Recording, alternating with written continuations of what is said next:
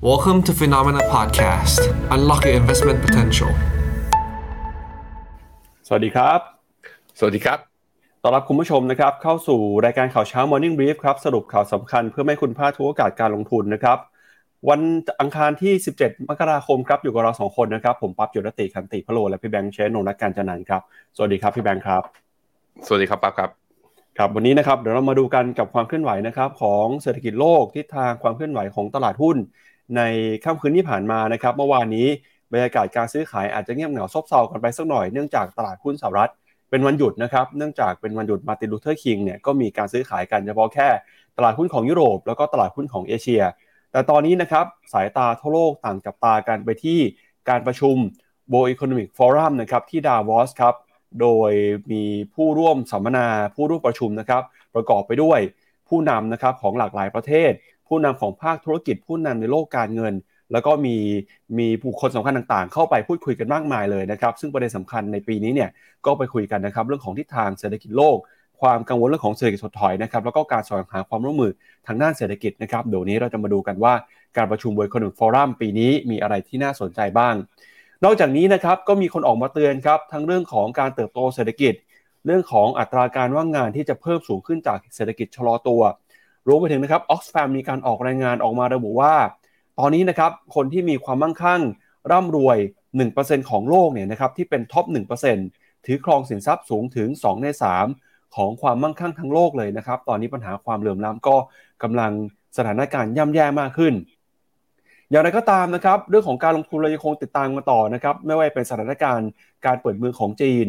มุมมองของสินทรัพย์ที่ดีดตัวกลับขึ้นมาในรอบต้นปีนี้นะครับ ซึ่งล่าสุดเองเนี่ยก็มีทั้ง Goldman Sachs แล้วก็มี UBS นะครับออกมามีมุมมองที่สนับสนุนนะครับการลงทุนนะครับสินทรัพย์ในจีนด้วยจากประเด็นการเปิดเมืองเปิดประเทศ แล้วก็วันนี้นะครับช่วงเช้าเนี่ยอีกสักครู่หนึ่งทางการจีนจะมีการเปิดเผยตัวเลข GDP นะครับแล้วก็วันพรุ่งนี้ครับธนาคารกลางญี่ปุ่นก็จะมีการประชุมกันตลาดค่อนข้างกังวลนะครับกับมุมมองแล้วก็ทิศทางการใช้นโยบายการเงิน ของธนาคารกลางญี่ปุ่น ที่คาดว่าจะมีการเปลี่ยนแปลงยกเลิกนะครับหรือว่ามีการกลับมาใช้นโยบายเข้มงวด หลังจากผ่อนคลายนโยบายการเงินมานานครับพี่แบงค์อือฮึครับผมครับอ่าเดี๋ยวเรามาเริ่มต้นกันนะครับกับตัวเลขของตลาดหุ้นในต่างประเทศก่อน เริ่มต้นกันที่ตลาดหุ้นยุโรปเลยนะครับ ตลาดหุ้นยุโรปครับเมื่อวานนี้ปรับตัวเดินหน้าบวกขึ้นมาได้นะครับเดี๋ยวมาดูตัวเลขที่หน้าจอผมไปพร้อมกันเลยนะครับล่าสุดครับเดชนีดัคของเยอรมนีครับปรับตัวบวกขึ้นมา 0.31%ครับมาอยู่ที่ระดับ 15,134 จุดฟุตซี่ร้อยอังกฤษนะครับบวกขึ้นมา 0.2% CAC 40 ฝรั่งเศสบวกขึ้นมา 0.28%ส่วนยูโรซ็อก50 นะครับ บวกขึ้นมา 0.15%แล้วก็ยูโรซ็อก600 นะครับ บวกขึ้นมา 0.5%ได้เช่นกัน แรงหนุนสำคัญนะครับ มาจากหุ้นในกลุ่มค้าปลีก กลุ่มสถาบันการเงินนะครับ ปรับตัวขึ้นมาได้ประมาณ 1.3%แล้วก็มีหุ้นในกลุ่มสื่อนะครับ บวกขึ้นมา 1.2%ในฝั่งของตลาดหุ้นยุโรปด้วยครับ อือครับผม ไปแชร์กราฟนิดนึงครับ อะ ไปดูครับ ฝั่งยุโรป ตลาดเป็นอย่างไรบ้างนะ โอ้โห ดูตัวยูโรซ็อก50นะครับ ที่ปิดระดับ 4,156 นี้ ก็ขึ้นมาเนี่ยตลาดอย่างตัวอินเด็กซ์เนี่ยทำนิวไฮเมื่อเทียบกับเวฟก่อนหน้าของเดือนธันวา แต่ตัว RSI กับ MACD ยังไม่สูงขึ้นมาตามนะทุกคนก็แปลว่าก่อตัวการเวฟนี้ขึ้นมาเนี่ยแรงส่งในแง่ของโมเมนตัมแล้วก็วอลุ่มที่เข้ามานั้น อาจจะไม่ได้สูงกว่า เพราะฉะนั้นก็เตือนนิดนึงว่าอาจจะเป็นสัญญาณ bearish divergence หรือเปล่า อันนี้ให้จับตาดูนะครับ ว่าจะสามารถที่จะยืนระยะได้หรือไม่ ตัว Euro Stock 600 ก็เช่นเดียวกันนะครับ ว่าขึ้นมารอบนี้ RSI กับ MACD ก็ยังไม่ทำจุดสูงสุดใหม่ที่สูงกว่า แต่ตัว Euro Stock 600 เนี่ยเเมื่อรวมวันศุกร์กับวันนี้เนี่ยยืนเหนือ 61.8 ของเว็บขาลงมาแล้วเรียบร้อย มันแปลว่าในทางสัญญาณทางเทคนิคยุโรปเตรียมจะปรับตัวขึ้นต่อนะ สัญญาณทางเทคนิคบอกเราอย่างนั้น ซึ่งภาพแบบการทะลุขึ้นไปเกิน 61.8 นี้ ถ้ายืนระยะได้ยาวก็ภาพจะคล้ายๆ กับตอนโควิด ก็คือไปแล้วไปเลยนะ ซึ่งมีโอกาสหรือไม่ก็ต้องผมลังเลเรื่องนี้ เมื่อสัปดาห์ที่แล้วพี่ปับ๊บเรามีสัมมนา offline event ที่ฟินโน ก็มีคนถามผมเรื่องนี้ว่า ยุโรปกำลังจะเข้า recession แต่ทำไมตัวกราฟของตลาดหุ้นมันไม่ได้บอกเลย มันเหมือนบอกว่าฟื้นจาก recession เหมือนข่าวร้ายมันอยู่ข้างหลังเราไม่ได้อยู่ข้างหน้าเราด้วยซ้ำไป ก็ต้องบอกอย่างนั้นครับว่า อืม จริง เห็นด้วยว่า recession ของยุโรปรออยู่ตรงหน้า แต่กลายเป็นตลาดหุ้นน่ะ ดีดขึ้นมาเหมือนกับว่า recession เกิดขึ้นไปแล้ว และกำลังจะออกจาก recession ไปแล้ว ภาพมันเป็นอย่างนั้น ก็ต้องรอมันมีคนถูกแน่นอนแหละคือ ตลาดถ้า recession จริง หุ้นยุโรปจะ ยืนระยะต่อไม่ได้ แต่ถ้าหุ้นยุโรปวิ่งไปต่อแสดงว่า recession ที่ทุกคนกลัวกันอยู่ตอนนี้ คาดการณ์กันผิดทั้งหมดนะฮะแต่ผมอะมีความเชื่อในสัญญาณทางเทคนิค แต่รอบนี้ผมไม่ค่อยเชื่อมันเท่าไหร่ แล้วการไม่เชื่อเนี่ยไม่รู้ว่าจะถูกลงโทษหรือเปล่าก็คือว่า ก็คือไม่ได้มีมันอะไม่ได้มีตลาดหุ้นยุโรปในพอร์ตก็ต้องมาดูกันต่อนะครับ ในขนาดตัวฟุตซี่ร้อยครับฟุตซี่ร้อยตอนนี้ เหลืออีกเพียงแค่ไม่ถึง 0.4%ก็จะทำนิวไฮที่ที่ตลาดเคยมีอยู่ตอนปี 2018 นี่ก็อีกที่หนึ่งเหมือนกันว่า เอ้ย ไหนบอกว่าเศรษฐกิจอังกฤษกำลังจะตกต่ำก๊าซธรรมชาติที่สูงทำราคาพลังงานในประเทศสูง แล้วทำไมถึงวิ่งได้เยอะเอาจริงๆมุมหนึ่งก็คือ หุ้นกลุ่มพลังงานแล้วก็หุ้นกลุ่มนี่แหละ ที่เกี่ยวข้องกับตัว material เนี่ยที่อยู่ข้างในฟุตซี่เนี่ยมีจำนวนค่อนข้างเยอะ ก็เลยได้อานิสงจากรอบนี้ แล้วก็มีการเก่งกำไรงบไตรมาสสี่ออกมาว่ายังดีอยู่ ก็เลยพาให้ฟุตซี่ร้อยวิ่งขึ้นมาด้วย แต่ถ้าดูจาก consumer confidence index ตัว PMI เนี่ยก็ต้องบอกว่าเข้าขาของการชะลอตัวแล้วคือเศรษฐกิจจริงเนี่ยดูไม่ค่อยดี แต่หุ้นเนี่ยกำลังจะทำนิวไฮต้องจับตาดูต่อไปนะครับว่าตลาดสุดท้ายแล้วจะมา realize หรือว่าจะมา นึกถึงความเป็นจริง แล้วก็ลงมาปรับฐานได้หรือเปล่านะครับ ไปดูตัวสุดท้ายครับฝั่งตัวราคาค่าเงินนะตัวค่าเงินล่าสุดตอนนี้ยูโรค่าเงินยูโรต่อดอลลาร์อยู่ที่ 1.08 อยู่ที่ระดับนี้มา 3 วันทำการติด ในขณะที่ค่าเงินปอนด์ก็แข็งค่าอยู่ที่ระดับ 1.2189 ก็อยู่ในระดับแข็งค่าอยู่ระดับเนี้ยมา 2-3 วันทำการติด เมื่อเทียบเป็นค่าเงินยูโรต่อไทยบาทตอนนี้อยู่ที่ 35.77 ถามว่าเอาแล้วทำไมมันอ่อนเมื่อเทียบกับไทยเยอะจัง เพราะว่าบาทเราแข็งฮะ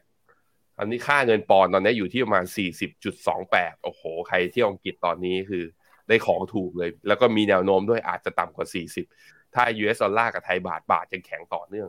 ซึ่งล่าสุดเมื่อคืนเนี้ยบาทมีหลุดต่ำสกกว่า 33 ไปให้เห็นด้วยบางช่วง เดี๋ยวเราไปดูกันอีกทีหนึ่งนะครับอะพี่ปับ๊บครับก็มีคุณผู้ชมเข้ามาทักทายนะครับ มีคนเข้ามาแซวพี่แบงค์ด้วยฮะ บอกว่าเมื่อคืนพี่แบงค์ ไปดูบอลมาหรือเปล่านะครับ เห็นอยู่ในจอทีวีด้วยนะครับ เห็นด้วยเหรออ่า คุณคุณเอ่อคุณคุณต้องนะครับ เมื่อคืนบอกว่าบอกว่าหลังบอลจบเนี่ยเห็นคุณแบงค์แวบๆบนช่องเก้าใส่เสื้อแดงที่ใส่ออก Morning Brief เมื่อวานใช่หรือเปล่าครับ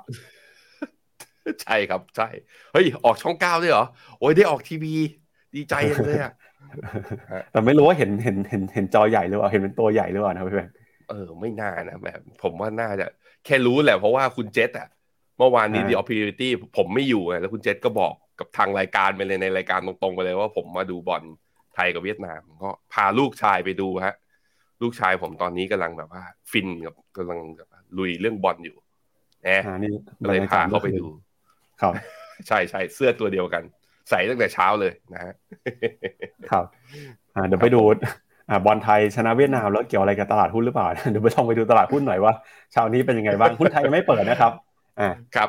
เดี๋ยวมาดูกันว่าจะเป็นยังไงนะครับ ก็มาดูบรรยากาศการลงทุนของตลาดหุ้นเอเชียกันบ้างครับ วันนี้หุ้นเอเชียที่เปิดมาแล้วก็มีดัชนีนิกเกิอีก225 นะครับ บวกขึ้นมา 1.28%ออสเตรเลียบวกขึ้นมา 0.04%นิวซีแลนด์บวกขึ้นมา 0.47%นะครับ แล้วก็หุ้นจีนครับดัชนีเซี่ยงไฮ้ Composite เนี่ยเมื่อวานนี้ก็เดินหน้าปรับตัวบวกขึ้นมาได้นะครับ เมื่อวานนี้หุ้นจีนสดใสเลยไม่ว่าจะเป็นเซี่ยงไฮ้เซินเจิ้น China A นะครับบวกขึ้นมาได้เกินกว่า 1.5% ฮั่งเส็งฮ่องกงบวกขึ้นมาเล็กน้อยนะครับ 0.04%จริงๆหุ้นจีนเนี่ยเมื่อวานนี้ก็มีประเด็นนะครับ บอกว่าธนาคารกลางจีน เตรียมการครับจะใช้นโยบายกระตุ้นเศรษฐกิจเพิ่มเติม โดยพ้องยิ่งการอัดฉีดสภาพคล่อง เข้าสู่ระบบอสังหาริมทรัพย์นะครับ แล้วก็เดี๋ยวเช้านี้จะมีการเปิดเผยตัวเลขเศรษฐกิจที่สำคัญด้วย เดี๋ยวเราจะมาติดตามกันนะครับว่าจีนมีปัจจัยอะไรต้องดูบ้าง และที่สำคัญเลยฮะจีนเนี่ยกำลังจะเข้าสู่ช่วงของวันหยุดยาว Golden Week นะครับ เนื่องจากช่วงเทศกาลตรุษจีนครับ เพราะฉะนั้นสัปดาห์นี้นะครับอาจจะเป็นสัปดาห์ที่มีความสำคัญสำหรับคนที่มีพอร์ตการลงทุนหุ้นจีนอยู่ในการปรับพอร์ตหรือว่าคนที่เตรียมซื้อหุ้นจีนเนี่ยก็ต้องมาดูนะครับเนื่องจากหุ้นจีนเองก็จะหยุดยาวหลายวันเลยครับเวทไต้หวันนะครับวันนี้เปิดมาบวกขึ้นมา 0.69%ฮะหุ้นไทยเมื่อวานนี้ซื้อขายอยู่ในกรอบแคบๆนะครับปิดไปที่ระดับ 1,684 จุด เวียดนามเมื่อวานนี้นะครับ VN30 บวกขึ้นมา 0.5%แล้วก็อินเดียติดลบไป 0.3%ครับ อืมครับผม คุณเปียกเปียกถามเข้ามานะว่าจีนจะปิดประเทศอีกไหม ถ้าตัวเลขเคสโควิด เพิ่มขึ้นหลังจากการเดินทางครั้งมหาศาล จริง ๆ แล้ว IMF ก็มีการเรียกร้องนะพี่ปับ๊บเมื่อวานนี้ข่าวก็ออกบอกว่า IMF เรียกร้องให้ทางการจีนเปิดเผย ตัวเลขผู้ติดเชื้อและผู้เสียชีวิตกับโควิด ให้มากขึ้น เพื่อให้ทุกประเทศเนี่ยได้รับการยอมรับแล้วก็ได้คือได้ได้เตรียมรับมือ แล้วก็เชื่อเชื่อมั่นในข้อมูลที่จีนเปิดเผยออกมา ซึ่งจีนก็ชัดเจนนะว่าเขาลดการรายงานลงไปแบบนี้ ผมคิดว่าจะไม่กลับไปปิดประเทศอีก คิดว่านะ อันนี้ในความเห็นของผม แล้วก็ดูจากตลาดหุ้นเนี่ยก็ตอบรับแบบนั้นด้วยเช่นเดียวกัน แล้วก็มีคุณ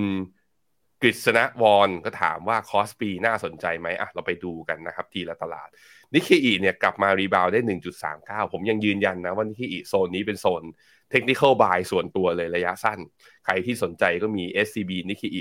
225 หรือ KFHJAPAN จากกรุงศรีซึ่งผมใส่ไปตัวหลังเพราะเป็นกอง active เผื่อถือยาวด้วย upside ก็คือวิ่งภาวนาว่ามันขึ้นไปแถวสองหมื่นแปดถึงสองหมื่นแปดสี่ร้อยอัพไซด์ก็ประมาณเจ็ดถึงแปดเปอร์เซ็นผมคิดว่ายังมีโอกาสอยู่นะครับ ในขณะที่ทางฝั่งคอสปีถามว่าเป็นยังไงบ้าง หลังจากได้แท่ง candlestick สีเขียวมาทั้งหมด9แท่งติดต่อกัน ไม่เหมือนวันนี้จะเป็นแท่งแดงนะ ก็คือลบประมาณ 0.31 อยู่ เอ่อเป็นแท่งแดงที่พอบอกอะไรเราบ้าง ไม่ได้มีนัยยะสำคัญอะไร เพราะยังไม่ได้ชนแนวต้านเส้นค่าเฉลี่ย 200 วัน แล้วก็ไม่ได้มีเซลล์สัญญาณจาก MACD RSI ก็ไม่ได้ลงมาต่ำกว่า 50 เพราะฉะนั้นน่าจะเป็นแค่ healthy correction หรือพักฐานเบาๆนะครับ ตัวห่างเสงเมื่อวานนี้เนี่ยค่อนข้างไซด์เวย์นะลบอ่าบวกเพียงแค่ 0.04 แต่ถ้าอยู่ระหว่างวันเนี่ยมีการติดลบลงมาประมาณสัก 0.3-0.4% ก็ไม่ได้เยอะอะไรก็ถือว่าโมเมนตัมของหางเสงยังไปต่อนะฮะที่น่าสนใจคือ 2 วันทำการมาแล้ว CSI 300 หรือหุ้นจีนนั้น เมื่อวันศุกร์บวกได้ 1.4%เมื่อวานนี้บวกต่ออีก 1.56%นี่แหละเป็นสัญญาณตัวหนึ่งนะฮะคุณอ่าเป็นสัญญาณตัวหนึ่งนะคุณเปียกเปียก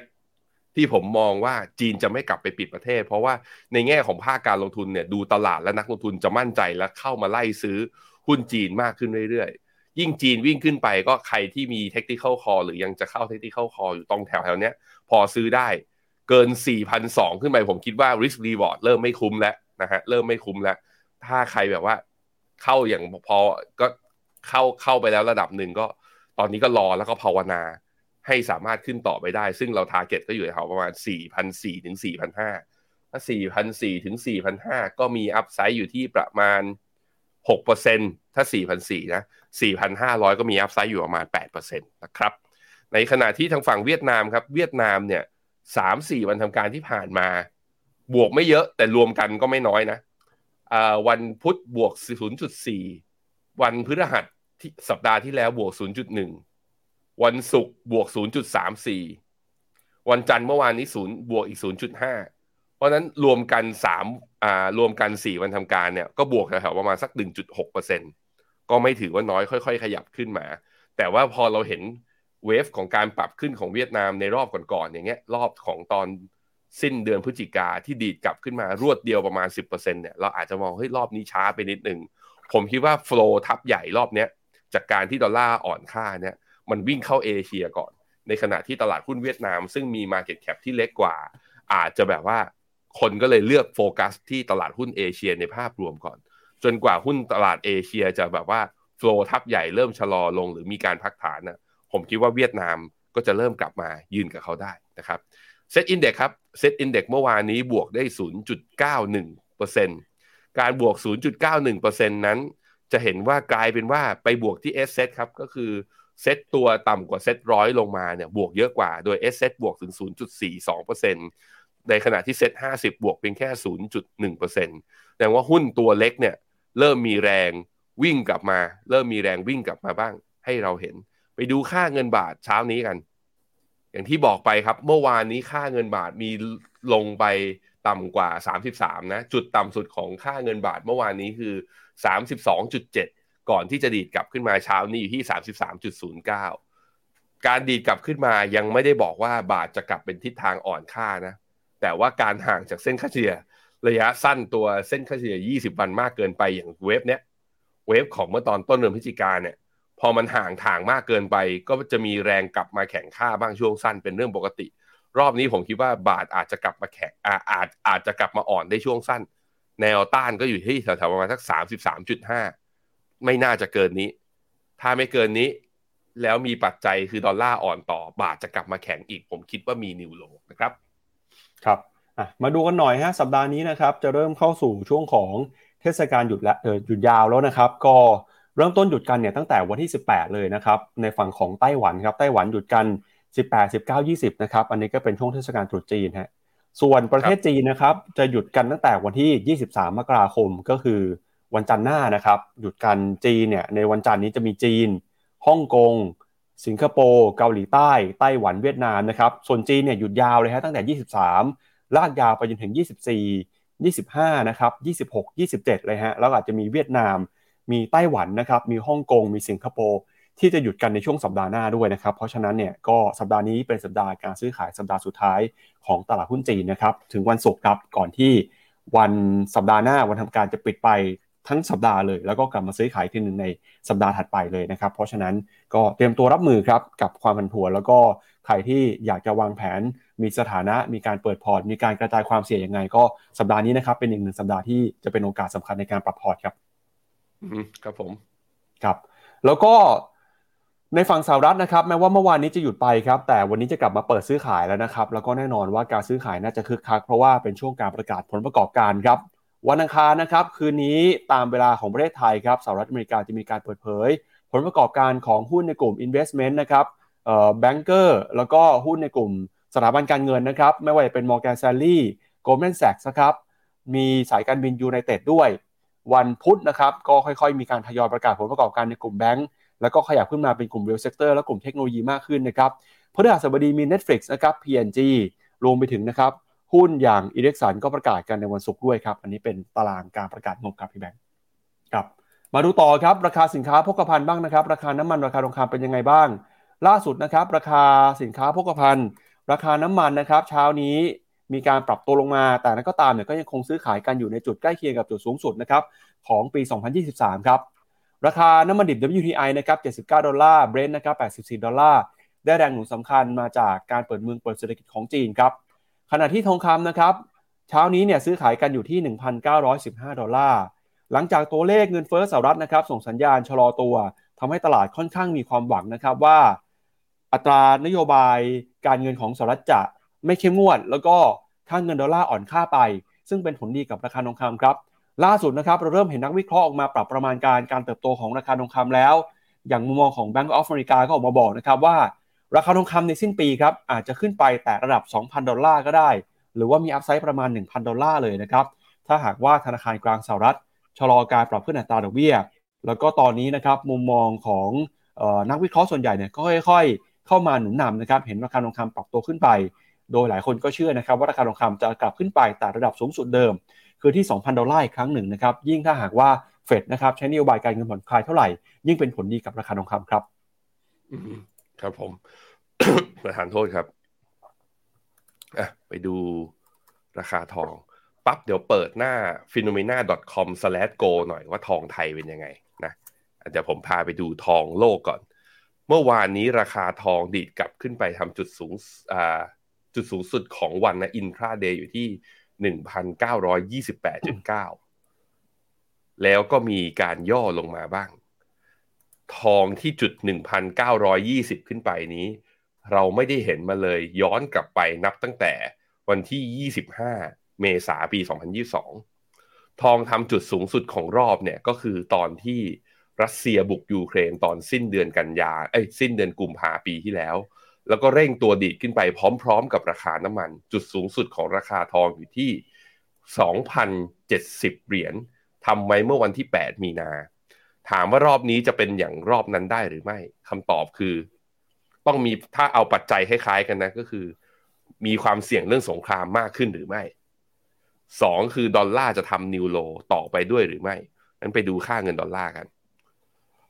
ค่าเงินดอลลาร์ตอนนี้อยู่ที่หนึ่งร้อยสองจุดสามก็ยังถือว่าทำนิวโลอย่างต่อเนื่อง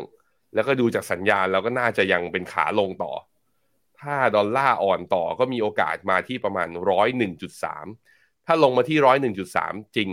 แสดงให้เห็นว่าราคาทองมีโอกาสไปต่อนะทุกคน ถามว่าไปต่อได้ขนาดไหน ก็มีต้านเบาๆอยู่ที่ประมาณ 1,960 ไปต่อ แต่แต่สัญญาณที่น่าสนใจคือทั้ง RSI และ MACD เนี่ย RSI อยู่ในโซน overbought แล้วและ MACD ไม่เคยสูงถึงระดับนี้มาก่อนนับตั้งแต่ตอนย้อนกลับไปวิกฤตรัสเซียยูเครนเลย งั้นถ้ามันไม่ได้มีเหตุการณ์ผิดปกติ อย่างเช่นตอนนั้น ทองควรจะมีการพักฐานบ้างระยะสั้นหรือไม่ อันนี้คือคำถาม ซึ่งถ้าไปดูกราฟ 15 นาทีก็จะเห็นว่า นับตั้งแต่เมื่อวานนี้จนถึงตอนนี้เนี่ยทองเริ่มเข้าสู่โหมดsideway แล้วรอปัจจัยกระตุ้น ซึ่งทองเคย sideway อย่างวันที่ 9 ถึงวันที่ 12 มกราเนี่ยสัปดาห์ที่แล้วนะ สัปดาห์ก่อนหน้านี้ที่ sideway มาเนี่ย พอดอลลาร์อ่อนค่าก็กระตุ้นให้ทองวิ่งต่อ รอบนี้ก็เหมือนกันครับ ดูเหมือนถ้าไม่มีปัจจัยอื่น เราต้องรอให้ดอลลาร์ทำ new low ทองถึงสามารถที่จะดีดกลับต่อไปได้ ถ้าไปต่อไม่ได้ก็แปลว่าจะมีพักฐานช่วงระยะสั้นก่อนนะครับ ซึ่งถ้ามีพักฐานจริง แนวรับของทองจะอยู่ตรงไหน ผมยังยืนยันว่ามองที่เส้นค่าเฉลี่ย 20 วัน ซึ่งมันค่อย ๆ ขยับขึ้นมาตามกับราคาทองที่วิ่งขึ้นมานะ ล่าสุดตอนนี้ราคา moving average 20 วันอยู่ที่ 1,847 โอ้โห ก็แสดงว่าทองลงมาห กสิบเจ็ดสิบเหรียญเนี่ยยังเป็นขาขึ้นอยู่เลยพี่ปับ๊บอะเราไปดูทองไทยหน่อยว่าอ่าเป็นอย่างไรกันบ้างครับครับเดี๋ยวพาคุณผู้ชมไปดูข้อมูลนะครับของราคาทองคำในประเทศนะครับ ถ้าหากว่าดูข้อมูลของสมาคมค้าทองเนี่ยเราก็จะเห็นนะครับว่า ราคาทองคำครับเมื่อวานนี้ประกาศราคาครั้งสุดท้ายคือตอน4โมง20 นาทีนะครับ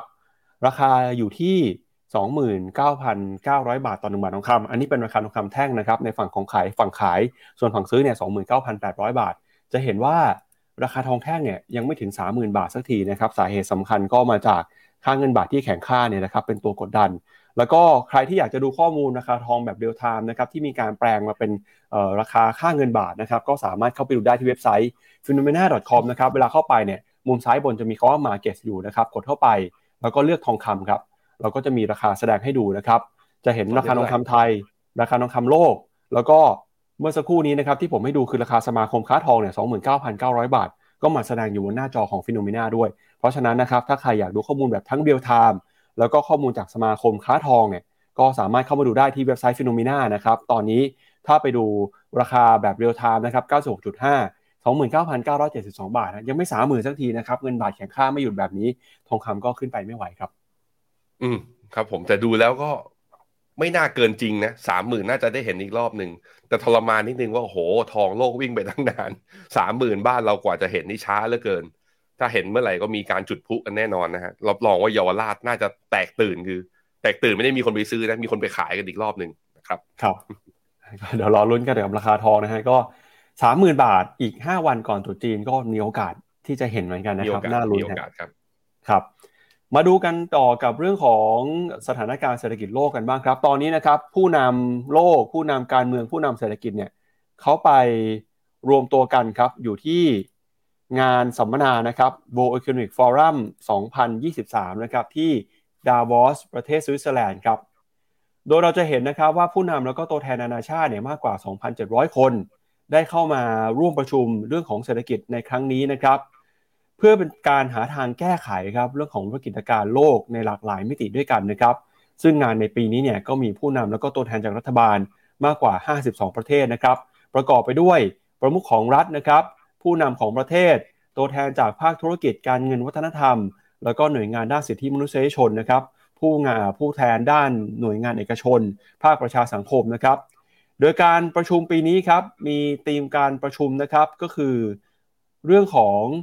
การแก้ไขปัญหาครับหาความร่วมมือกัน ถ้าเป็นชื่อหัวข้อภาษาอังกฤษก็คือ cooperation in a fragmented world นะฮะหรือว่าการหาความร่วมมือในโลกที่มีความแตกแยกนะครับ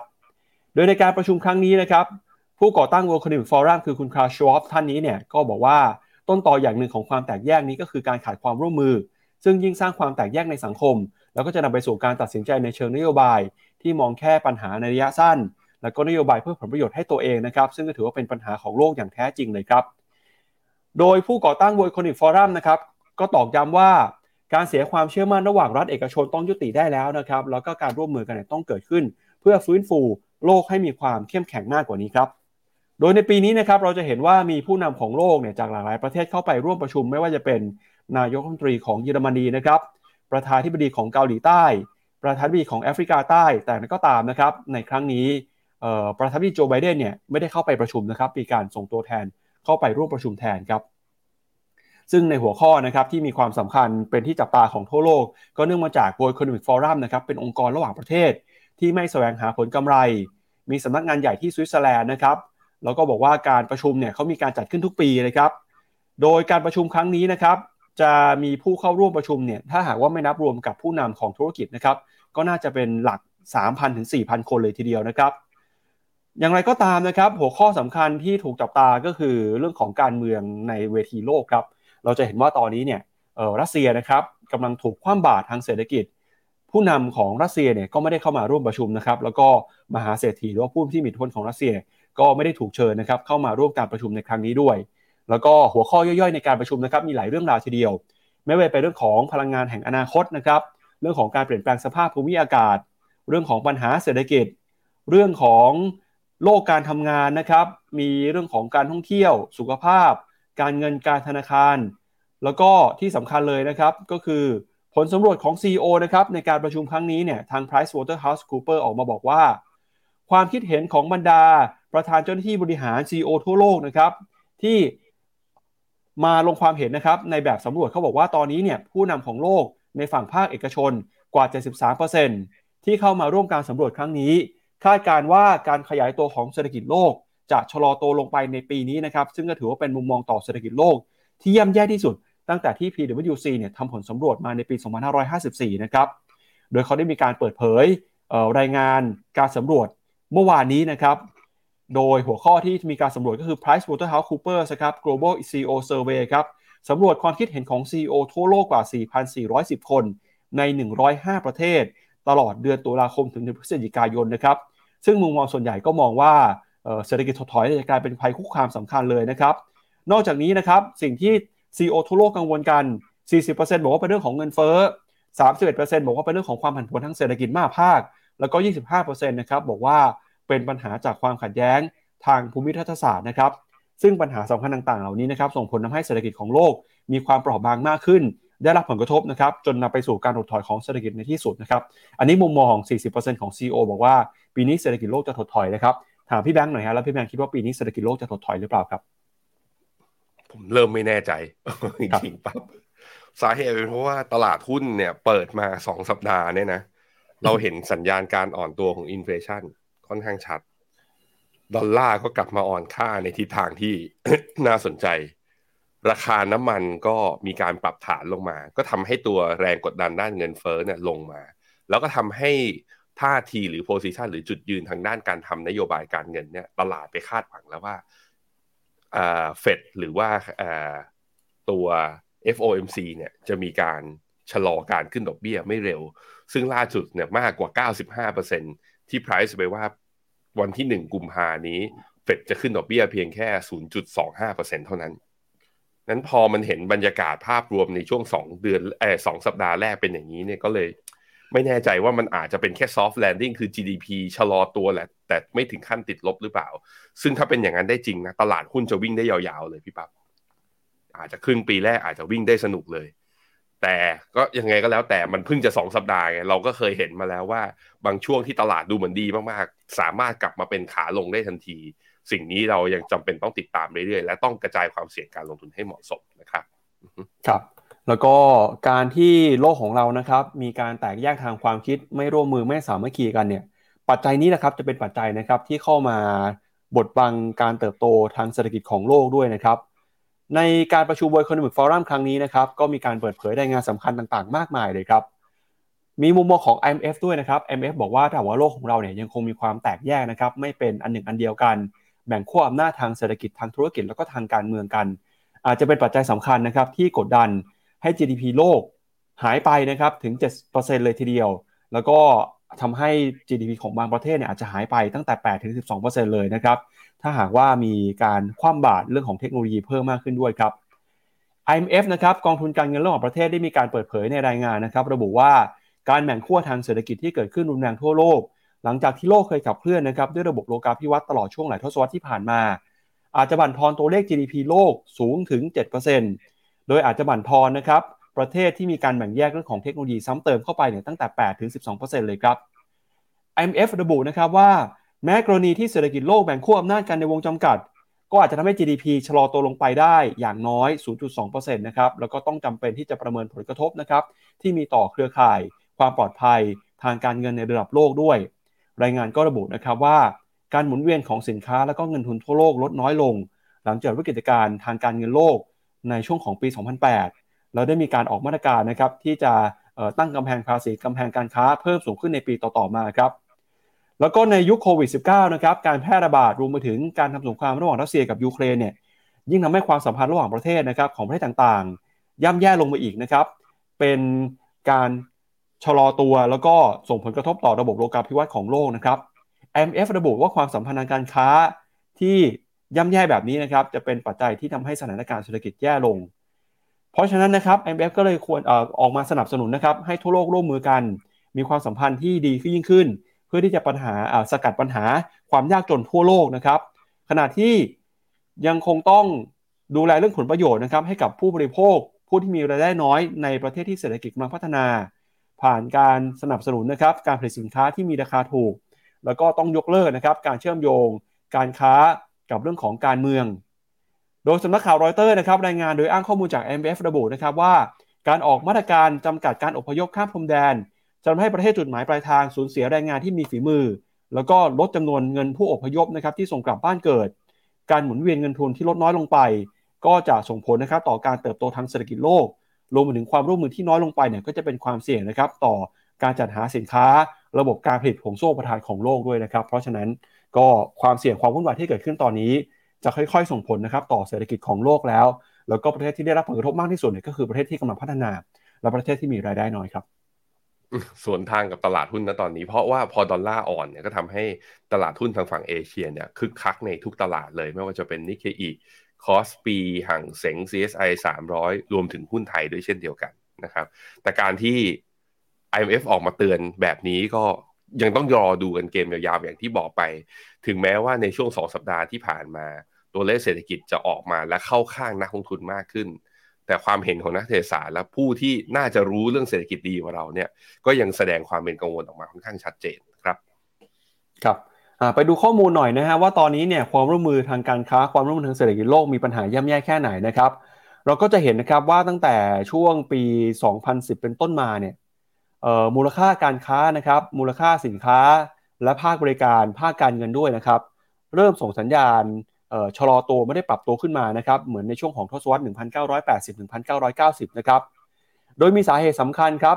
มาจากมาตรการกิจการทางการค้านะครับ ไม่ว่าจะเป็นการกิจการการค้า การตั้งกำแพงภาษี เรื่องของการกิจการการลงทุนนะครับ แล้วก็การตั้งกำแพงสกัดกั้นผู้อพยพนะครับ จะเห็นว่าตั้งแต่ปี 2020 เป็นต้นมาเนี่ยปริมาณนะครับการกิจการทางการค้าของโลกครับกำลังเดินหน้าปรับตัวมากขึ้นเรื่อยๆ และสถานการณ์นี้เนี่ยก็เลวร้ายมากที่สุดในรอบหลายสิบปีเลยนะครับ ซึ่งก็จะยิ่งเป็นตัวที่กดดันนะครับให้เศรษฐกิจโลกชะลอตัว กระทบนะครับกับระบบโลกาภิวัตน์ของโลกครับ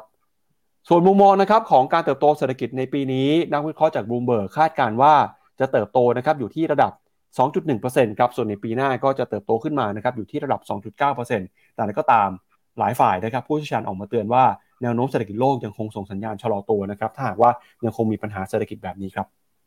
ครับผมเศรษฐกิจชะลอตัวนะครับ ส่งผลยังไงบ้างกับเศรษฐกิจจริงนะครับ มุมมองขององค์กรองค์การแรงงานระหว่างประเทศนะครับ หรือว่า ILO ครับออกมาระบุนะครับ ว่าการที่เศรษฐกิจโลก ส่งสัญญาณชะลอตัวแบบนี้เนี่ยเป็นเรื่องที่น่ากังวลนะครับแล้วก็จะส่งผลทาให้มีผู้คนตกงานมากขึ้นครับ International Labour Organization หรือว่า ILO นะครับออกรายงานที่ชื่อว่า World Employment and Social Outlook ครับออกมาระบุนะครับว่า อัตราการว่างงานทั่วโลก จะเพิ่มขึ้นอีก 3 ล้านคนในปี 2023 ครับ ซึ่งจะนำมาให้จำนวนคนว่างงานทั่วโลกเนี่ยขยับขึ้นมาเป็น 208 ล้านคนนะครับ โดยผู้อำนวยการของ ILO ก็ระบุนะครับว่าทั้งปริมาณและก็คุณภาพของงานเนี่ยจะย่ำแย่ลง สภาพการทำงานก็จะย่ำแย่ไปด้วย พร้อม ๆ กับค่าแรงนะครับที่ลดต่ำลงมาทั่วโลกครับ โดยคนงานในประเทศที่มีรายได้ต่ำแล้วก็รายได้ปานกลางนะครับน่าจะได้รับผลกระทบมากที่สุด แล้วก็บอกว่าเนื่องจากการแพร่ระบาดของโควิดเป็นวงกว้าง การชะลอตัวของเศรษฐกิจโลก แล้วก็ความน่าจะเป็นนะครับของการถดถอยของระบบเศรษฐกิจ ความยากจนก็จะกลายเป็นปัญหาสำคัญมากขึ้นเรื่อยๆครับรายงานฉบับนี้ยังระบุด้วยนะครับว่าวิกฤตการค่าครองชีพในเวลานี้ทำให้ผู้คนเนี่ยต้องออถูกบังคับนะครับให้เข้าสู่ภาวะความยากจนเพิ่มมากขึ้น ซึ่งจะยิ่งทำให้ ช่องว่างระหว่างความยากจนกับความร่ำรวยเนี่ยห่างขึ้นไปอีกนะครับ นอกจากนั้นนะครับสภาพของเศรษฐกิจโลกที่ชะลอตัว ก็ยังจะทำให้ความสำเร็จในการผลักดันนะครับ ให้ประชากรของโลกเนี่ยหลุดพ้นออกจากเศรษฐกิจนอกระบบ ก็จะเกิดขึ้นนะครับ คนถูกผลักออกจากระบบเศรษฐกิจอย่างเป็นทางการนะครับ โดยทาง ILO ก็ระบุด้วยว่าภาวะเศรษฐกิจตกต่ำ stagflation นะครับที่เกิดขึ้นอัตราเงินเฟ้อที่ปรับตัวขึ้นมาพร้อม ๆ กับอัตราการขยายตัวของเศรษฐกิจที่ตกต่ำ จะเป็นภัยคุกคามนะครับต่อ productivity หรือว่าผลิตภาพทำให้ปริมาณการผลิตสินค้าต่างๆนะครับเสื่อมถอยลงไป แล้วก็ตลาดแรงงานก็จะยิ่งย่ำแย่ไปอีกครับผู้อำนวยการ LO ก็ระบุนะครับว่าสงครามในยูเครน ความตึงเครียดทางภูมิรัฐศาสตร์ การหยุดชะงักของห่วงโซ่ประทาน อัตราเงินเฟ้อที่สูงนะครับรวมไปถึงการใช้นโยบายการเงินที่เข้มงวดเนี่ยลดแล้วแต่เป็นปัจจัยที่ทำให้ตลาดแรงงานดูไม่สดใสนะครับโดย LO ก็ระบุนะครับว่าประชากรของโลกครับที่มีอายุตั้งแต่ 15-24 ปี กำลังเผชิญกับปัญหานะครับก็คือหางานทำยาก แล้วก็คนที่อายุน้อยเนี่ยเป็นผู้ใหญ่อายุตั้งแต่ 15-24เนี่ยมีโอกาสตกงานสูงกว่าผู้ใหญ่นะครับที่มีอายุมากกว่า 25 ปีขึ้นไปถึง 3 เท่าเลยทีเดียว แล้วก็บอกว่าสุภาพสตรีนะครับเป็นเพศที่อยู่ในสถานะที่มีความยากลำบากในการหางานทำนะครับ โดยตอนนี้บอกว่าผู้หญิงเนี่ย 47%เท่านั้นของโลกนะครับที่อยู่ในตลาดแรงงาน ขณะที่ผู้ชายนะครับ 72%เนี่ย อยู่ในตลาดแรงงานหรือว่ามีการจ้างงานนะครับ อันนี้ก็เป็นผลกระทบนะครับ ต่อเศรษฐกิจที่ส่งผลต่อตลาดแรงงานครับพี่แบงค์ครับอ่าแล้วก็นอกจากนี้นะครับ เรื่องของการว่างงานที่เพิ่มสูงขึ้นมาเนี่ย ก็จะยิ่งเป็นตัวกดดันนะครับทำให้ความเหลื่อมล้ำย่ำแย่ไปอีกครับ อีกหนึ่งเจ้านะครับ ที่ออกมาเปิดเผยรายงานก็คือ Oxfam ครับออกมาระบุนะครับว่าสถานการณ์ความมั่งคั่งของโลกตอนนี้ คนที่ร่ำรวยที่สุดในโลก1%นะครับท็อป1%มีสินทรัพย์รวมกันที่ถือครองอยู่เนี่ยคิดเป็นสัดส่วน 2 ใน3นะครับของความมั่งคั่งโลกเลยทีเดียวครับ แล้วก็บอกว่าเป็นสถานการณ์ความเหลื่อมล้ำที่ย่ำแย่ที่สุดในรอบ 25 ปีเลยนะครับรายงานของ Oxfam ล่าสุดครับที่ชื่อว่า Survival of the Richest นะครับที่เปิดเผยมาในวันจันทร์ระบุว่า มหาเศรษฐีแล้วก็ billionaire นะครับอภิมหาเศรษฐีทั่วโลกเนี่ยกำลังร่ำรวยมากขึ้นมาเรื่อยๆในตอนนี้ครับ ผู้อำนวยการฝ่ายความยุติธรรมและเศรษฐกิจของ Oxfam ระบุนะครับว่า ตอนนี้ครับคนที่มีความร่ำรวยเนี่ยหลายร้อยคนนะครับพร้อมกับรัฐมนตรีแล้วก็ผู้ว่าการธนาคารกลางของหลายสิบคน ที่มาร่วมการประชุมนะครับโดย World Economic Forumเขาเรียกงานประชุมครั้งนี้ว่า เป็นงานเทศกาลงานสัมมนาของคนรวยนะครับ โดยจะเห็นว่าคนที่ร่ำรวยมากที่สุดของโลก1%นะครับตอนนี้เนี่ยมีการถือครองสินทรัพย์มากขึ้นมาเรื่อยๆ ล่าสุดตัวเลขนะครับกินเป็นสัดส่วนมากกว่า 60%นะครับหรือคิดเป็น 2 ใน 3 ของความมั่งคั่ง ที่มีทั้งโลกรวมกันออกซฟมก็ระบุด้วยนะครับว่า มูลค่าของความมั่งคั่งที่เพิ่มขึ้นมาในช่วงไม่ถึง 3 ปีนี้ ประมาณ 42 ล้านล้านดอลลาร์เนี่ยหรือว่าเกือบ 2 เท่าของรายได้ที่ประชากรโลกนะครับอีก 99%จะหาได้อยู่ในมือของคนที่มีความร่ำรวยมากที่สุดในโลกนะครับซึ่งรายงานนี้ก็ระบุนะครับว่าที่มาของความมั่งคั่ง ส่วนหนึ่งก็มาจากรัฐบาลครับซึ่งก็คืองบประมาณฉุกเฉิน ที่ทางการประเทศต่างๆ อาจฉีดเข้าสู่ระบบเศรษฐกิจ ในช่วงที่เกิดการแพร่ระบาดใหญ่ของโควิดนะครับทำให้หลายประเทศต้องดำเนินมาตรการล็อกดาวน์มาตรการปิดประเทศ ซึ่งการอาฉีดเงินเข้าสู่ระบบเศรษฐกิจครั้งใหญ่เนี่ยปรากฏว่าคนที่มีรายได้น้อยนะครับ คนที่เป็นผู้ใช้แรงงาน กลับไม่ได้รับผลประโยชน์จากมาตรการเหล่านี้เท่าที่ควร กลายเป็นว่าคนที่มีสินทรัพย์ คนที่มีเงินอยู่ในตลาดหุ้นนะครับ คนที่มีธุรกิจเนี่ยกลับยิ่งได้รับผลประโยชน์ มีความมั่งคั่งเพิ่มมากขึ้นมาเรื่อยออกซแฟก็บอกด้วยนะครับว่า มีแรงงานอย่างน้อยครับ 1,700 ล้านคน ใช้ชุดอยู่ในประเทศที่ตรางเงินเฟอ้อสูงกว่าค่าแรง ซึ่งก็หมายความว่าคนเหล่านี้นะครับจะยิ่งยากจนลงมาอีกขณะที่ความร่ำรวยของมาเศรษฐีของโลกนะครับกลับพุ่งขึ้นไป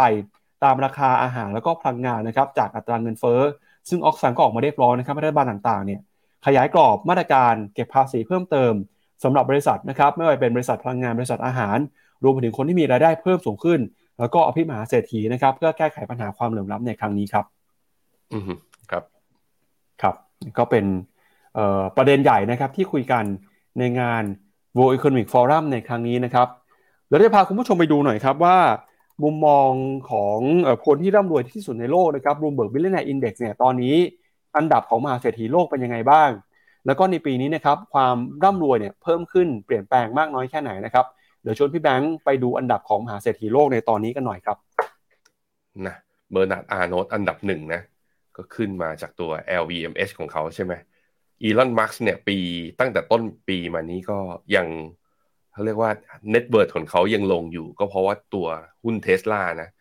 แล้วก็กระแสเรื่องเทสลาที่มีการปรับลดราคาทั้งในจีนทั้งในอเมริกาเนี่ยก็เป็นดราม่านะทั้งสายที่เชียร์แล้วก็สายที่ไม่เชียร์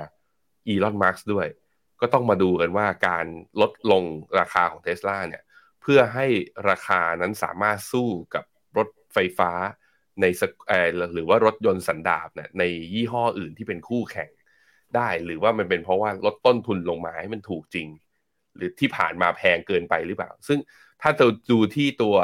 แง่ของกราฟราคาของเทสลาเนี่ยผมมองว่าเหมือนนักลงทุนเลิกให้พรีเมียมกับรถไฟฟ้าของเทสลาลงไปเยอะระดับหนึ่งอะผมพาไปดู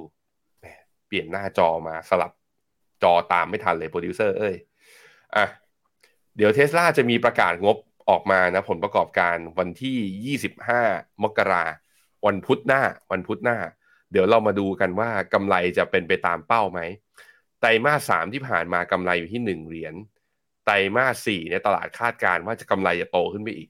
แล้วกำไรจะโตได้จริงไหมถ้าลดราคาต่อ คือถ้าลดราคาแล้วเพิ่มยอดขายทำให้อย่างแบบว่า Market Share ยังสามารถเลี้ยงตัวเองได้ต่อ ผมคิดว่า ตรงจุดนั้นนะก็จะเป็นจุดเปลี่ยนทำให้ราคาหุ้นเทสลาอาจจะดีดกลับได้ ซึ่งถ้าราคาดีดกลับได้ก็แปลว่าอีลอนมัสอาจจะเสียแชมป์ไม่นานหรือเปล่า อาจจะกลับมาเป็นเบอร์หนึ่งหรือเปล่าอะเดี๋ยวค่อยไปว่ากันอีกทีหนึ่งไปดูอันดับสามนะเจฟเบโซสเจฟเบโซสเนี่ยอ่า year to date เนี่ยดีขึ้นมานะ ดีขึ้นมาตอนนี้ net worth เนี่ยอยู่ที่หนึ่งร้อยยี่สิบเอ็ด billion US dollar เท่าๆกับคุณกัวตัมอาดานี ของอินเดีย แต่ถ้าดูสมมุติว่าดอกเบี้ยชะลอการขึ้น หุ้น growth กลับมาวิ่ง หุ้น tech กลับมาวิ่ง อย่างที่บอกไปผมคิดว่าคนที่อยู่ในสิบอันดับแรกที่อยู่ในกลุ่ม tech เนี่ยจะมีโอกาสที่ปีนี้ net worth เนี่ยจะวิ่งดีกลับมาได้ จริงๆ ตั้งแต่ต้นปีมาเนี่ยเหล่ามหาเศรษฐีคนที่ร่ำรวยที่สุดของโลก 17 อันดับแรกตามตารางนี้นะ มีคนที่ตั้งแต่ต้นปีเนี้ยที่ net worth ติดลบเนี่ยเพียงแค่สามคนเท่านั้น มีคุณอีลอนมัสก์ มีคุณชื่ออะไรเนี่ยอาดานี่จากอินเดีย แล้วก็คุณสตีฟบาลเมอร์นอกนั้นเนี่ย net worth เนี่ยเริ่ม rebound กลับขึ้นมาแล้ว เพราะนั้นคือการที่ net worth ของเขา rebound กลับขึ้นมาแล้ว ก็ไปดูครับ ว่าเขาเป็นเจ้าของหรือว่าถือหุ้นในบริษัทอะไร วิธีง่าย ๆ เลยในการลงทุนอีกแบบหนึ่งก็คือ ตามมหาเศรษฐีเหล่านี้แหละ เพราะคนรวยมักจะรวยขึ้น คนจนมักจะจนลง เพราะคนรวยเขาหาโอกาส บางทีเป็นโอกาสที่มากับความแฟร์ บางทีมาจากความไม่แฟร์แต่โลกทุนนิยมมันก็เป็นอย่างนั้นนะ เพราะนั้นใครสนใจจะลงทุนตามเนี่ยเหล่าพวกเหล่ามหาเศรษฐีนี้หนึ่งในกองหนึ่งนะที่เราชอบก็เมกาเทนหรือเหล่าพวกกอง Big Tech ทั้งหลาย ไม่ว่าจะเป็น B Innotech KFG Tech อะแล้วแต่พวกกองเทคทั้งหลายก็สามารถเข้าลงทุนได้ด้วยเช่นเดียวกันครับ ครับ ก็เดี๋ยวอีกสักครู่หนึ่งนะครับ เราน่าจะเห็นการประกาศตัวเลขเศรษฐกิจของจีนนะครับ GDP ครับ ก็เดี๋ยวชวนที่แบงค์ดูภาพตลาดหุ้นจีนที่เปิดซื้อขายในเช้านี้หน่อยนะครับ มีมุมมองนะครับของ Goldman Sachs แล้วก็ UBS บอกว่า ใครที่ยังไม่ได้ซื้อหุ้นจีนนะครับ ตอนนี้น่าจะยังซื้อทันอยู่ เพราะว่าเพิ่งจะขึ้นเองนะครับเดี๋ยวไปดูหุ้นจีนในเช้านี้หน่อยครับ ครับผมหุ้นจีนเปิดมาแล้วพี่ปับ๊บตัวห่างเสงอะย่อฮะย่อลงมาให้ซื้อเปล่า0.38ลบ0.38เปอร์เซ็นแล้วผมเห็นมีคนถามมาเหมือนกันนี่ คุณไพพลอยถามว่า ฮั่งเส็งเนี่ยถ้าดูจากกราฟตัว RSI นะ overbought อยู่จะมีโอกาสย่อระยะสั้นไหมนี่ไงย่อโชว์ให้เห็นเลยทันที ก็มีโอกาสครับ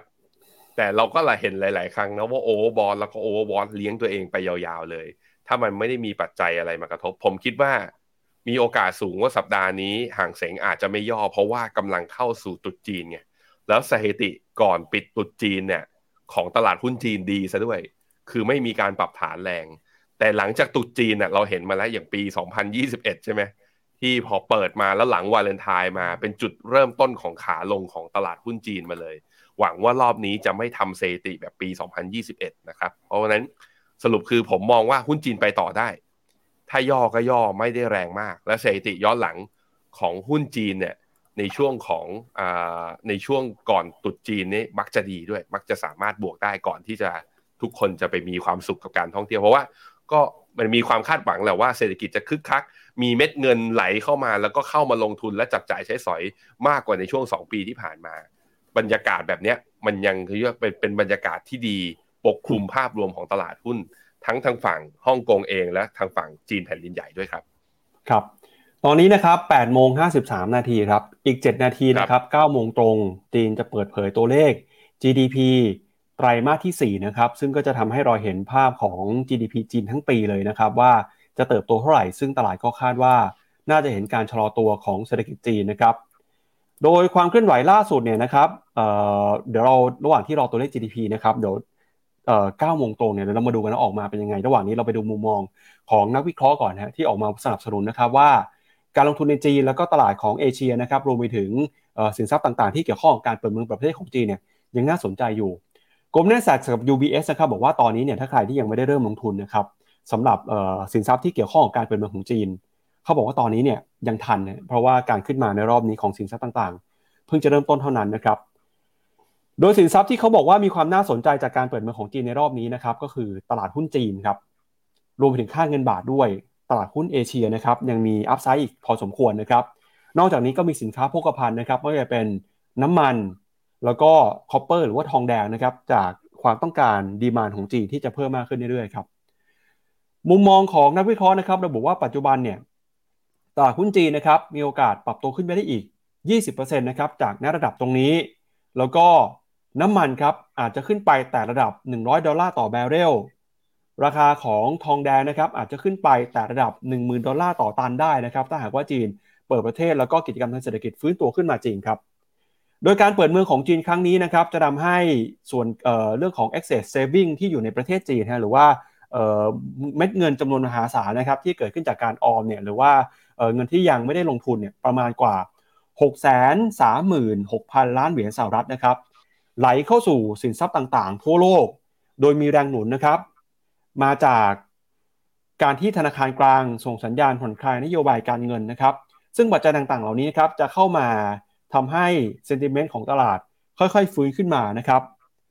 โดยนักวิเคราะห์นะครับก็บอกว่าการเริ่มต้นเนี่ยเป็นเพียงแค่จุดเริ่มต้นเท่านั้นครับ เพราะฉะนั้นนะครับใครที่ยังมีมุมมองแล้วก็อยากจะเข้าไปลงทุนเนี่ยยังคงสามารถเเริ่มลงทุนได้หรือว่าใส่เงินเข้าไปเพิ่มได้นะครับ โดยเขาบอกว่า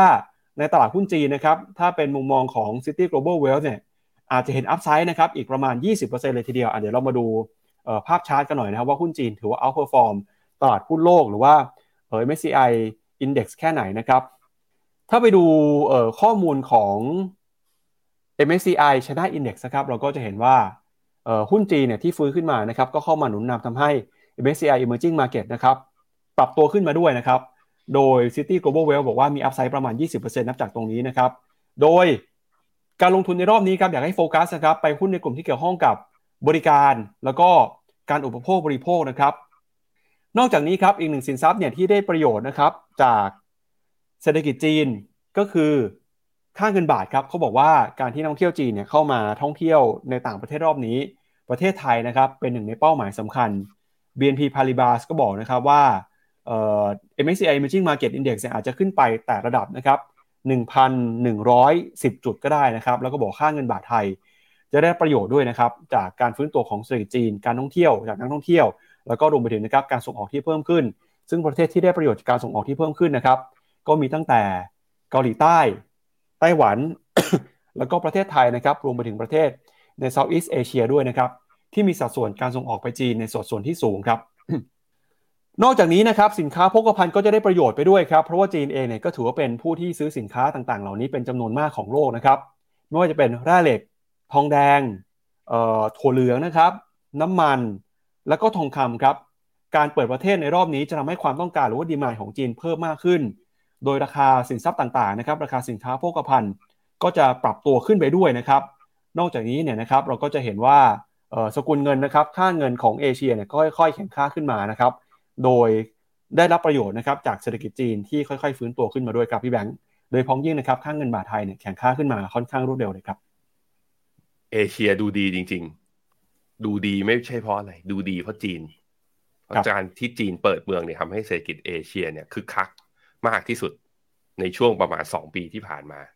แล้วก็ได้ประโยชน์มากขึ้นนั้นใครที่คาดหวังว่าจีนจะปิดเมืองเนี่ยอย่างที่ผมบอกไปนะผมย้ำว่าจีนไม่กลับไปปิดอีกทีหนึ่งแต่เราก็ต้องเนี่ยแหละ ก็ต้องเรียกว่ามีมาตรการในการรองรับนักท่องเที่ยวจีน แล้วก็เราเห็นข่าวมากมายที่ซึ่งเป็นทั้ง official และ unofficial นะว่า เฮ้ยมันมีการระบาดแล้วก็มีการติดเชื้อของโควิด เพิ่มขึ้นในหลาย ๆ พื้นที่หรือเปล่า ซึ่งจริง ๆ แล้วคนรอบข้างผมในช่วงสัปดาห์ที่ผ่านมา ก็เริ่มเห็นก็เออมีกลับมาติดโควิดกันอีกรอบหนึ่งสำหรับคนที่เพิ่งติดไปแล้วด้วยนะ แบบว่ามีติดไปแล้วปีที่แล้วตอนกลางปีอย่างเงี้ยตอนนี้ก็กลับมาติดใหม่ก็มีบ้างเหมือนกันนั้นก็เป็นเรื่องที่เราต้องรับมือกันไปนะครับ ครับก็มาหรือยังฮะตัวเลขยังไม่มาครับพี่แบงค์อีกสองนาทีนะครับ ก็อ่าระหว่างนี้ครับเดี๋ยวชวนที่แบงค์ไปดูภาพของตลาดหุ้นจีนหน่อยครับว่ามูลค่าความถูกแพงเป็นยังไงบ้างนะครับ ก่อนที่จะเปิดเผยตัวเลข GDP กันนะครับ รออยู่ครับรอพร้อมกันครับ อือฮึครับผมอะไปดูความถูกแพงในแง่ของตัว PE ของ CSI 300 นะครับ PE ของ CSI 300 เมื่อเทียบกับหุ้นโลกตอนนี้อยู่ที่ระดับประมาณบวก1 standard deviation ภาพต่างจากเมื่อปีที่แล้วนะตอนที่หุ้นจีนเนี่ย ดิ่งลงยาว ดิ่งลงยาวมันลงมาเนี่ยแล้วทำให้ถูกกว่าหุ้นโลกถึงประมาณลบ1 standard deviation ตอนนั้นเราเห็น PE forward PE ของหุ้นจีนเนี่ยมีบางช่วงต่ำกว่า 10 เท่าด้วยซ้ำไป ตอนนี้ก็ขึ้นมาอยู่ที่ประมาณสัก 11-12 เท่า ถ้าดูเป็น relative เมื่อเทียบกับหุ้นโลกแล้วก็แพงกว่าเล็กน้อย แต่ในมุมของผมคือมันก็ยอมรับได้กับความแพง คือตลาดมีความคาดหวังกับเศรษฐกิจในอนาคตเพราะนั้นมันใช้ e a r n i n g ในปีหน้าไงอันนี้ตัว PE ที่เราเทียบเนี่ยมันเป็น historical PE นั้นเอา PE ในย้อนหลังมาเอาเอาไอตัวเลขเขาเรียกว่าเอา e a r n i n g ย้อนหลังมาดูเปรียบเทียบกับตอนนี้ เราอาจจะเห็นว่าให้แพงไปหรือเปล่า เพราะหุ้นมันดีดมาก่อนแล้ว e a r n i n g เนี่ยมันจะดีดตามมานั้นผมคิดว่าไม่ได้ไม่ได้แพงขนาดนั้น ยังอยู่ในขาของการซื้อได้ทยอยสะสมไปนะครับอ่างั้นเดี๋ยวระหว่างที่เรารอตัวเลขจีนเปิดเผย GDP นะครับ เรามาดูมุมมองของตลาดกันหน่อยฮะว่า รอบนี้เนี่ยที่เขามองตัวเลขจริงนะครับ อะออกมาแล้วครับพี่แบงค์มาดูตัวเลขพร้อมกันเลยนะครับอันนี้เป็นภาพแบบสดๆเลยนะครับเห็นพร้อมกันฮะ GDP ครับถ้าเกิดเทียบรายไตรมาสเนี่ยเอ่อ quarter on quarter นะครับ ไม่โตเลยครับศูนย์เปอร์เซ็นต์เนี่ยแต่ถ้าเทียบ year on year นะครับ GDP จีนโต 2.9%นะครับ ก็ถือว่าเอ่อโตได้ดีกว่าคาดครับ จากก่อนหน้านี้เนี่ยอืมที่ตลาดคาดว่ารายไตรมาสจะติดลบนะครับ แล้วก็รายปีเนี่ยจะเติบโตได้ 1.8 ต้องบอกว่าอันนี้เป็นเป็นเอ่อ forecast ของ investing.com นะครับ ถ้าหากว่าเป็น forecast ของ Bloomberg เนี่ย Bloomberg เขาคาดว่า GDP รายไตรมาสนะครับจะเติบโตได้ประมาณ 1.6%ครับ แต่ถ้าเกิดเป็นรายปีเนี่ย GDP ของจีนนะครับจะเติบโตได้อยู่ที่ประมาณ 2.7%ฮะ ก็ถือว่าน่าจะต่ำกว่าคาดนะครับ ถ้าเปรียบเทียบข้อมูลจาก Bloomberg นะครับ เดี๋ยวผมพาคุณผู้ชมไปดูหน่อยว่าแล้ว Bloomberg เขามีมุมมองอะไรยังไงทำไมเขาถึงมองเออตัวเลขแย่กว่าที่ควรจะเป็นนะครับ ก็ไปดูข้อมูลแต่ละตัวหน่อยครับว่าเป็นยังไงบ้างนะครับ ข้อมูลของ Bloomberg ครับเขาประเมินแบบนี้นะครับเขาประเมินว่า GDP จีนเนี่ยในปี 2022 ครับจะเห็นการชะลอตัวลงมานะครับสาเหตุสำคัญก็มาจากการแพร่ระบาดของโควิด โดยประเมินว่าปีนี้เนี่ยจะเติบโตเพียงแค่ 2.7%เท่านั้นนะครับ แต่ตัวเลขจริงออกมา เมื่อสักครู่นี้คือ 2.9 นะครับ ก็ถือว่าดีกว่าคาดไปเล็กน้อยนะครับ ประกอบกับครับ ข้อมูลอื่นเพิ่มเติมนะครับ ไม่ว่าจะเป็นออยอดค้าปลีกเนี่ยที่ตอนนี้เห็นสัญญาณชะลอตัว โดยทางบูเบิร์กก็คาดนะครับ ว่ายอดค้าปลีกจะเริ่มชะลอตัวลงมาเรื่อยๆ จนไปอยู่ที่ระดับนะครับติดลบ 0.9 นะครับในช่วงของต้นปีแบบนี้พอดีเลยนะครับ นอกจากนี้นะครับก็มีเรื่องของผลผลิตในภาคอุตสาหกรรมครับก็เห็นสัญญาณชะลอตัวเช่นกัน จากช่วงที่มีการล็อกดาวน์การแพร่ระบาดเมื่อ 3 ปีที่แล้วเนี่ย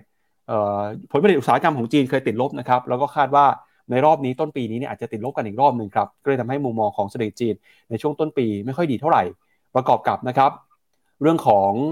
ภาคอสังหาริมทรัพย์นะครับที่ส่งสัญญาณชะลอตัวลงมาอย่างชัดเจนเลยนะฮะตั้งแต่ปี 2021 ครับ หลังจากที่รัฐบาลจีนเนี่ยเข้ามาใช้มาตรการเข้มงวดนะครับ เข้ามากำหนดเรื่องของการปล่อยกู้ เรื่องของสินเชื่อนะครับ ก็นำให้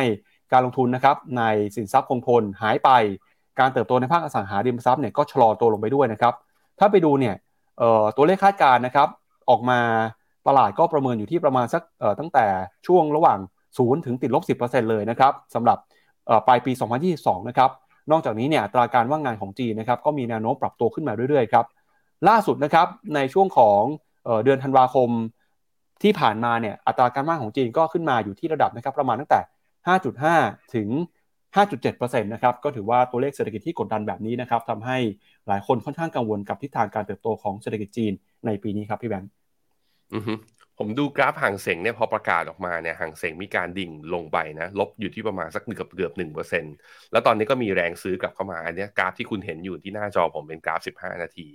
ในขณะที่ CSI 300ตอนนี้เช้านี้เปิดมาแล้วนะฮะเช้านี้เปิดมาเนี่ยค่อนข้างไซเวย์ บวกอยู่ประมาณแค่ 3 จุดเท่านั้นคิดเป็นไม่ถึง 0.1%นั้นถือว่าในช่วง 5 นาทีแรกหลังจากประกาศตัวเลข GDP ออกมา ตลาดไม่ได้แย่ ถึงแม้ว่าจะต่ำกว่าตัวเลข GDP จะออกมาต่ำกว่า Bloomberg consensus เพียงเล็กน้อยนะครับก็เดี๋ยวตัวเลขล่าสุดนะครับจีนเปิดเผยตัวเลข GDP ของปี 2022 นะครับ ออกมาเป็นที่ชัดเจนแล้วนะครับ ก็คือโต 2.9%นะครับ หรือว่าประมาณ3%หรือยังไง เราน่าจะรออีกสักครู่หนึ่งนะครับ น่าจะเห็นผลกระทบนะครับที่มีต่อตลาดนะครับ ก็เมื่อสักครู่นี้ที่เราบอกไปเนี่ยเป็นตัวเลขของบลูเบิร์กนะครับ ถ้าเป็นตัวเลขของรอยเตอร์เนี่ยรอยเตอร์คาดการณ์ว่าตัวเลข GDP ของจีนในรอบนี้จะเติบโตนะครับอยู่ที่ประมาณ 2.8%ฮะ ก็ถือว่าตัวเลขที่ออกมาจริงเนี่ยน่าจะดีกว่าที่ตลาดคาดการณ์นะครับ แต่ที่พี่แบงค์บอกไปคือ ตลาดกำลังย่อยข่าวนี้อยู่ อ่า ก็อาจจะเห็นการปรับตัวลงมา แต่ถ้าหากว่าตลาดมองว่าเรื่องนี้เป็นเรื่องที่ดีจริงๆเนี่ยสักพักหนึ่งนะครับน่าจะเห็นการรีบาว ฟื้นกลับขึ้นมาได้นะครับอือครับผมครับ แล้วก็สิ่งสำคัญที่รออยู่ครับก็คือมาตรการกระตุ้นเศรษฐกิจนะครับอย่างที่เราบอกไปว่าเมื่อวานนี้หุ้นจีนขึ้นมาได้ ส่วนหนึ่งก็เป็นเพราะว่าธนาคารกลางของจีนส่งสัญญาณนะครับว่าอาจจะออกมาตรการกระตุ้นเศรษฐกิจเพิ่มเติมมากขึ้นก็ได้นะครับซึ่งปัจจัยนี้เนี่ยก็เป็นปัจจัยที่เข้ามาหนุนนำนะครับทำให้ตลาดเนี่ยกลับขึ้นมา ซื้อขายกันในแดนบวกนะครับเดี๋ยววันนี้มารอดูกันว่าตัวเลขที่ออกมาจะเป็นยังไง แล้วทำให้ตลาดเนี่ยมีความดีใจแค่ไหนจะปรับตัวบวกขึ้นมาได้มากกว่านี้อีกหรือเปล่านะครับ เดี๋ยวต้องมาลุ้นกันครับ กับผมปี 2023 คือปีนี้เนี่ยบูมบอกคอนเซนแซสคาดการว่า GDP จะอยู่แถวๆประมาณสัก 4.8%ยังไม่เกิน 5 อ่าไม่ใช่โทษทีครับ อยู่ที่ประมาณ 5%แตะ 5%พอดี แต่ปี 2024 เนี่ยเนื่องจากว่ามันเป็นปีที่อาจจะเพนอัพดีมาเริ่มจางไปแล้ว แล้วถ้าเศรษฐกิจเป็นปกติเนี่ยจะลงมาอยู่ที่ประมาณ 4.8 แสดงว่าความเห็นของนักเศรษฐศาสตร์ส่วนใหญ่ยังมองว่าจีนเนี่ย GDP ในระยะยาวอาจจะต่ำกว่า 5%จากที่ทางการจีนกำหนด นั่นมันซึ่งเรื่องนี้มันแสดงให้เห็นว่า จีนถ้าอยากจะได้ GDP โต 5%ในระยะยาวจริงๆนะ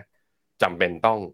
ใช้ตัวนี่แหละ government spending หรือว่าต้องก่อหนี้สาธารณะ แล้วก็อัดฉีดหรือว่ามีการกระตุ้นอย่างจริงจังกลับมาอีกรอบหนึ่ง ซึ่งเหมือนว่าวาระที่ 3 ของสีจิ้นผิงณตอนนี้เนี่ยเป็นวาระของการผ่อนคลาย และปล่อยให้เศรษฐกิจเติบโตหรือเปล่า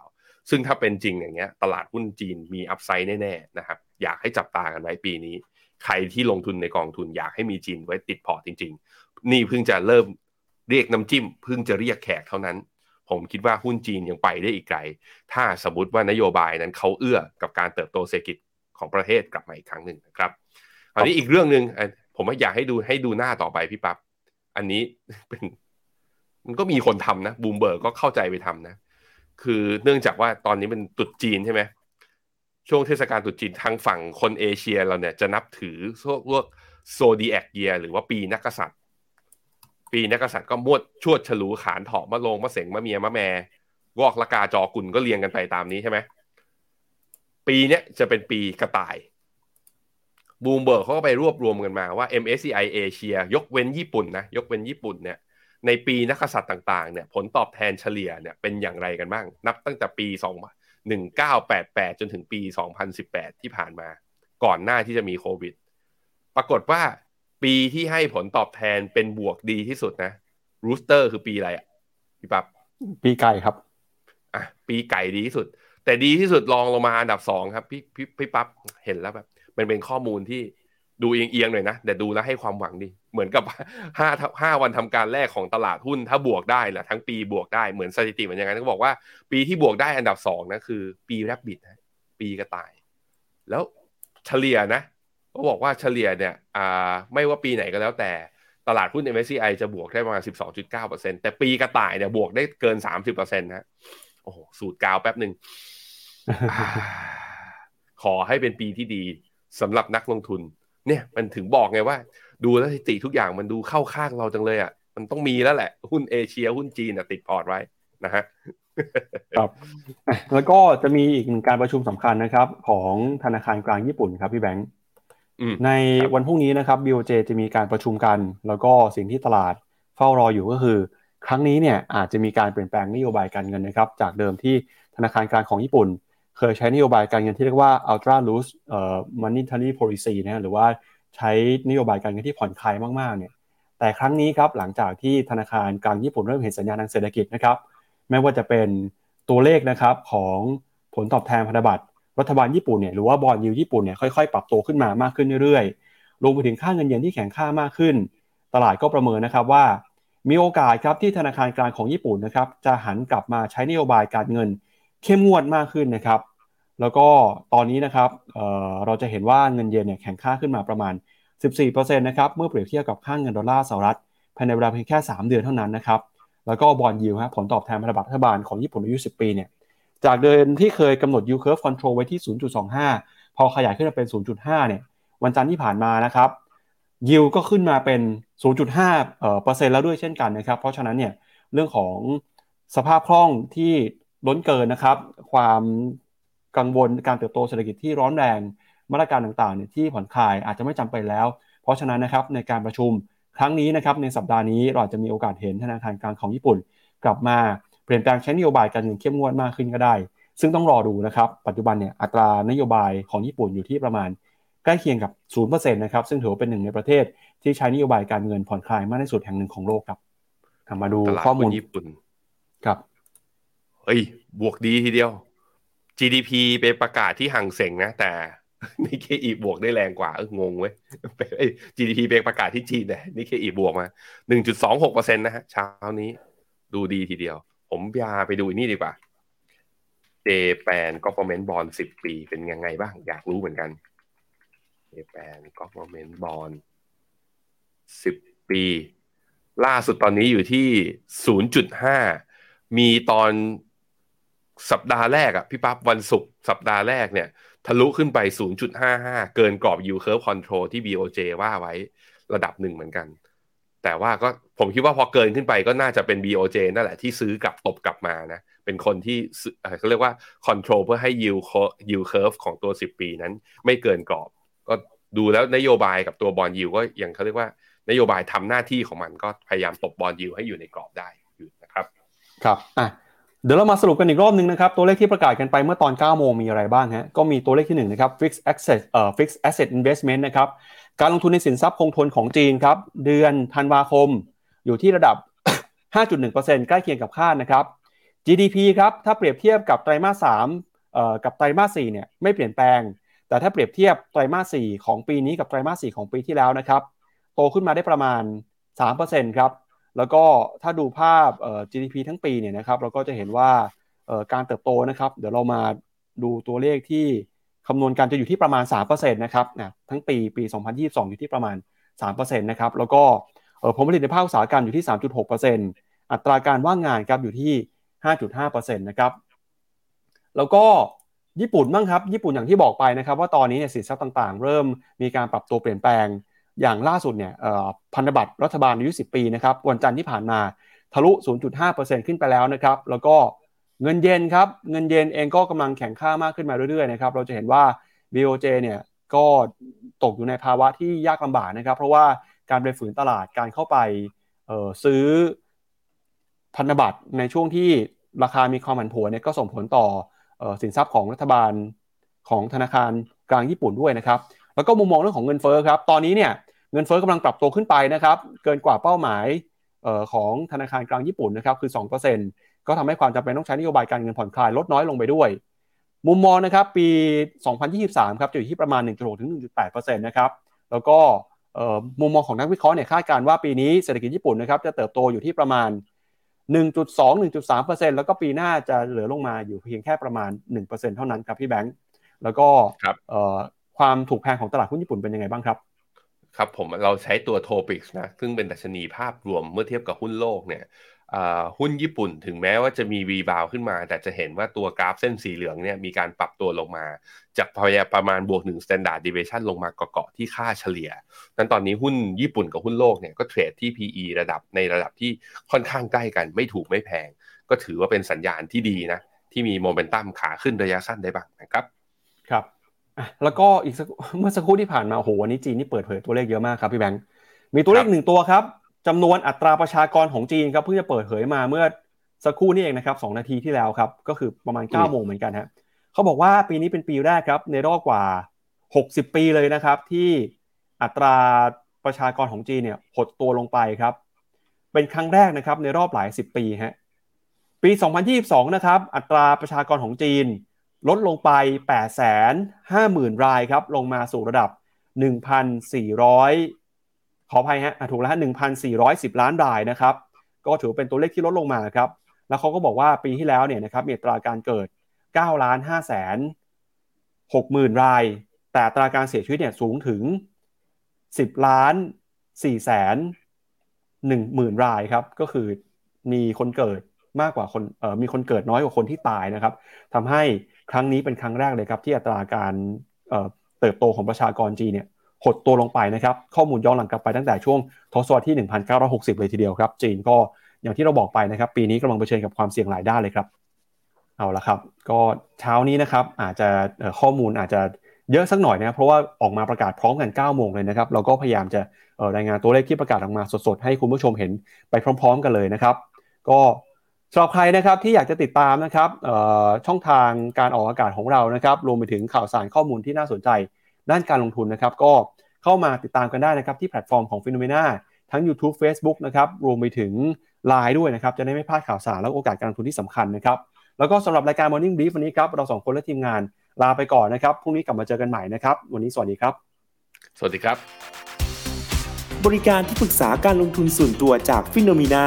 จะช่วยให้คุณสามารถจัดการการลงทุนจากคำแนะนำของมืออาชีพด้านการลงทุน ที่คอยดูแลและปรับพอร์ตการลงทุนของคุณให้เป็นไปตามเป้าหมาย สนใจรับบริการที่ปรึกษาการลงทุนส่วนตัว สมัครได้ที่ f i n o m e f i n o m i n a e x c l u s i v e หรือ line at f i n o m i n a p o r t คำเตือน ผู้ลงทุนควรทำความเข้าใจลักษณะสินค้า เงื่อนไขผลตอบแทน และความเสี่ยงก่อนตัดสินใจลงทุน